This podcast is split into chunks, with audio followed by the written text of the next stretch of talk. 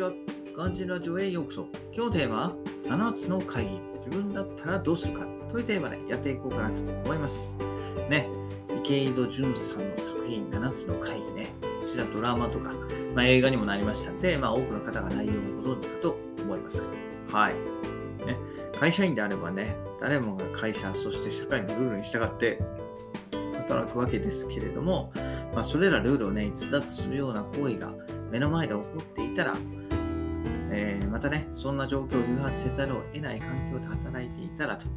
なんとも会社ではね、えー、ケーススタディをそのまま映画にしたような、えー、作品になっております。まあ、多くは少なからね、おそらく一度はね、そのような機能に立たされた人がほとんどなんじゃないかなと思います。でね、じゃあ、それぞれ、えー、あなたがその立場だったらどうするかっていうところですよね。はい。ね。えー、ね、この作品、くさんの立場の登場人物がいるので、まあ、自分とね、同じ境遇とか、立場の人が、まあ、少なからず1人ぐらいいるんじゃないかなと思うんですけれども、いかがでしょうか？例えばね、花の一家で厳しいノルマを達成し続ける課長とか、コンペを勝ち取らないと赤字転落してしまう会社の社長とか、付き合っていた彼が実は不倫だったとか、過去の弱みの同僚にずっと知られ続ける立場だとか、自分以外のプロパー社員たちが不正に手を染めていたことを知ったら、初のプロパー社長として会社の業績を何としても上げたいと考えている社長であったらと、いろいろな立場の人が登場しています。ねえー、プレッシャーというのはね、人の気持ちを変えてしまいます。まあ、幸か不幸かね、えー、私は営業職でもなければね、そんな厳しい上司のもとで働いたことがないので、正直はわからないとったところです。はい。まあ、ただね、同様の立場だったら、まあ、絶対にルールを破らないかって言ったら、それはちょっと断言できないかなと思うんですよね。うん。で、その理由としては、やっぱまだ会社員という立場でしか、えお金を稼げてないからと思うんですよね。はい。もちろんね、そんな環境ができてしまうっていうことが自体が問題なんですけれども、まあ、たくさんの会社でね、不祥事がなくならないのは、まあ、従わなければ自分に明日はないと、と思わせる状況が問題なんじゃないと、問題なんじゃないかなと私は考えています。仮にね、会社をクビになって生活していくのに困らないお金とか生活基盤があるならば、まあ、不祥事をね、そもそもそんな容認しなくてもからね、指示に従わなくてもいいわけなんで、まあ、減ると思うんですよね。はい。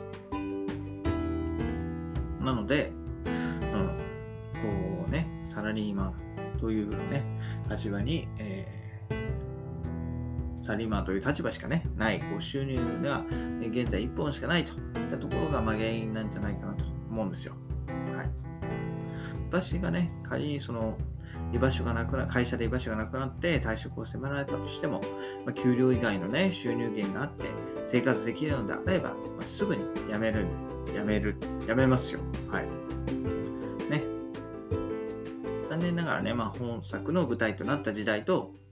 時代っていうのはそういうね、あの副業とか、えー、いうのがまなかった時代だから、しょうがないんでしょうけど、今は違くってね、はい。